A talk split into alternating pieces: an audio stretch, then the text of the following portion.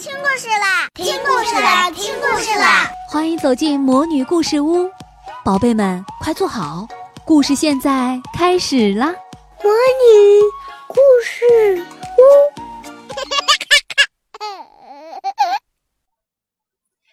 绿山墙的安妮第十章：安妮的道歉。果然，安妮一整天都待在房间里，连吃饭时间都没出来。其实，马修在琳达太太这件事上表现出和马瑞拉不同的看法。他认为琳达太太爱管闲事，安妮无意中教训了琳达太太一顿也未尝不可。晚上，马瑞拉去忙牧场的事了，马修悄悄地来到了安妮的房间。此时，安妮正用悲伤的神情望着窗外。安妮，你还好吗？马修问道。还好。安妮勉强笑了笑。我用幻想打发了一天无聊的时间，虽然很孤独，但是我想我会习惯的。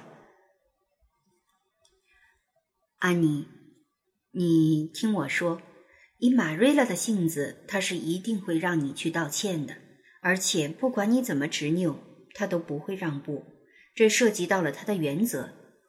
你难道不认为尽快解决好这件事情比搪塞着道歉更为重要吗？马修的话很有道理，安妮有点动摇了。她说：“我想我可以为了你这么做，况且我现在好像并没有昨天那么生气了。”和安妮达成共识后，马修就快速离开了。他怕遇到马瑞拉，惹马瑞拉不开心。果然，等马瑞拉回到家，她惊喜地听到安妮亲口说要去给琳达太太道歉。很好，我挤完牛奶就带你去。”马瑞拉开心地说。马瑞拉和安妮走在乡间小路上，马瑞拉昂着头，一脸的神清气爽，而安妮呢，则一副垂头丧气的样子。可过了一会儿，安妮便彻底换了副表情神态。她步伐轻快，在晚霞的映衬下，红扑扑的小脸上显露出一种不愿意被捕捉到的喜悦。马瑞拉对她的变化感到十分不满，她觉得这里面应该有古怪，因为安妮没有理由这么轻松。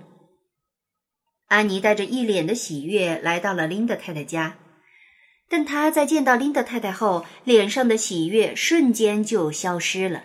那种深知需要悔改的神情立马浮现出来，还没等大家寒暄，安妮就跪在了琳达太太的面前，双手紧握的哀求着：“琳达太太，我无法用任何词语来形容我此刻的心情，我深深的感到抱歉，请原谅我的无礼还有粗鲁，求您原谅我吧。”安妮用近乎颤抖的声音说道。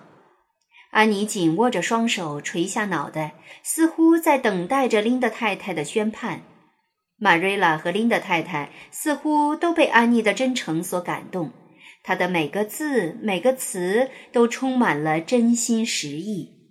但是，马瑞拉很快就在安妮的神情中找出了她先前察觉出来的古怪。她发现安妮只是在欣赏自己蒙受的委屈。他对自己能摆出这种谦卑的态度而自豪，可是琳达太太并没有发现这一点。快起来吧，孩子！琳达太太热情地说：“我肯定会原谅你，因为我自己也觉得是我对你太苛刻了。我是个心直口快的人，你不要介意啊。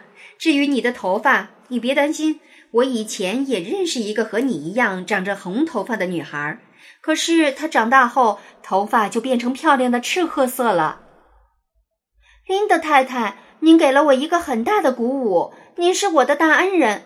我想，如果我的头发能变成赤褐色，那我一定什么都忍受得了。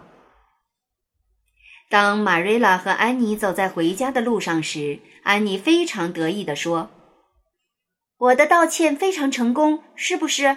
我是这样想的。”既然已经选择了道歉，那还不如做的完美些。玛瑞拉被安妮的话彻底逗乐了，但是她强忍住内心的感受，说：“希望你再也没有道歉的机会了，也请你以后时刻注意控制好你的脾气，安妮。”亲爱的小宝贝们，今天的故事就讲到这儿了。想听更多的好故事，欢迎你在微信公众号上搜索“魔女故事屋”，加关注来和我们做朋友。这里有更多的好故事等着你哦。我们下期再见。